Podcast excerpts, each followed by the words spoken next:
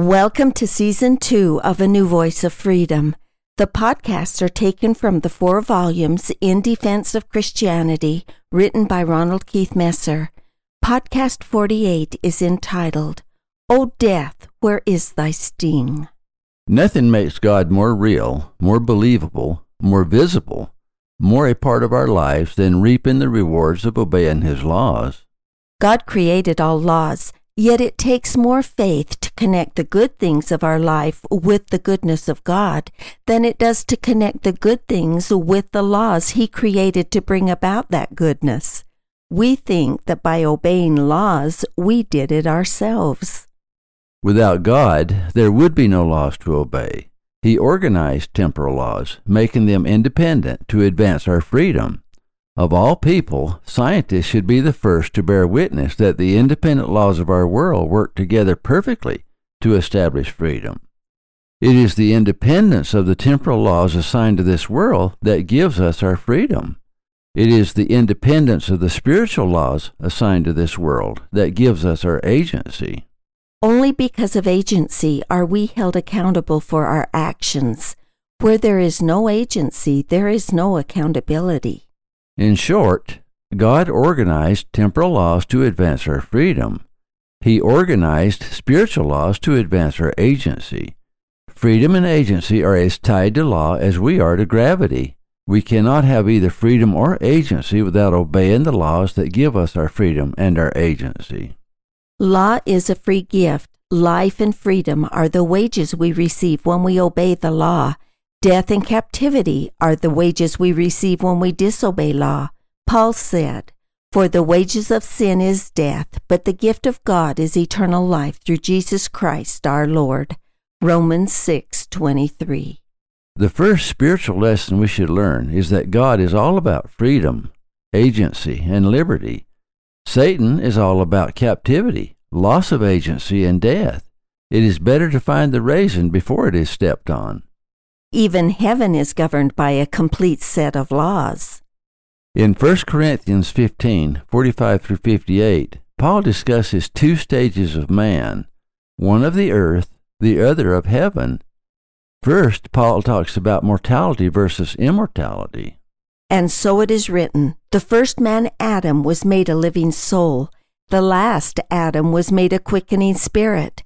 Howbeit, that was not first which is spiritual, but that which is natural, and afterward that which is spiritual.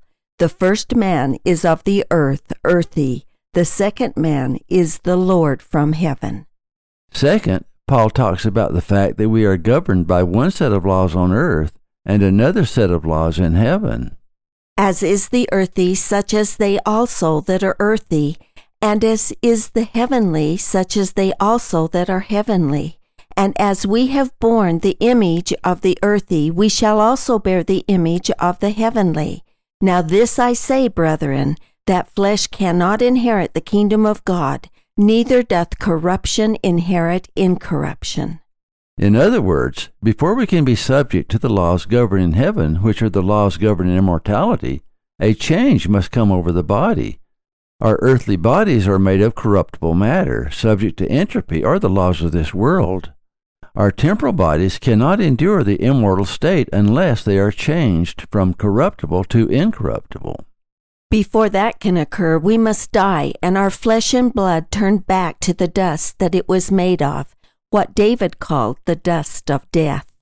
The resurrection, which Paul calls a quickening spirit, is made of incorruptible matter, not subject to entropy. Apparently, we will no longer have blood coursing through our veins. Our flesh will be incorruptible flesh. Behold, I will show you a mystery. We shall not all sleep, but we shall all be changed in a moment, in the twinkling of an eye, at the last trump. For the trumpet shall sound, and the dead shall be raised incorruptible, and we shall be changed. For this corruptible must put on incorruption, and this mortal must put on immortality. So when this corruptible shall have put on incorruption, and this mortal shall have put on immortality, then shall be brought to pass the saying that is written Death is swallowed up in victory. O death, where is thy sting? O grave, where is thy victory? We do not have to fear either death or the grave. In fact, death is one of the greatest blessings of life because through death we shake off this mortal flesh in order to receive immortal flesh. The only thing we have to worry about is the law. The sting of death is sin, and the strength of sin is the law. However, Christ not only overcame physical death, but he also satisfied the law of justice. Therefore, if we obey the laws of Christ, we will also have victory over the law of justice. But thanks be to God, which giveth us the victory through our Lord Jesus Christ. Therefore, my beloved brethren, be ye steadfast, unmovable, always abounding in the works of the Lord, for as much as ye know that your labor is not in vain in the Lord. It is a complete set of laws that gives everything their independence. In the book of Revelation, John the Revelator refers to that day with these glorious promises to those who repent and endure to the end.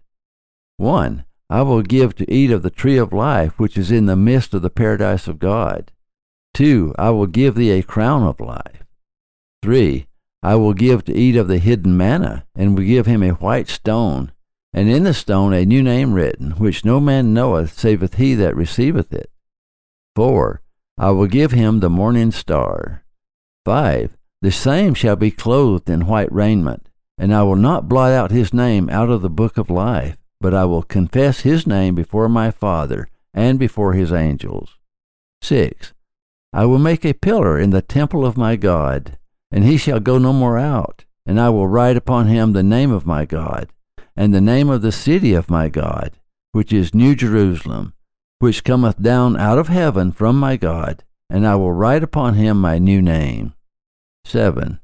I will grant to sit with me in my throne, even as I also overcame, and am set down with my Father in his throne. Thank you for listening. Watch for our next podcast. In Defense of Christianity is available at ronaldmesser.com.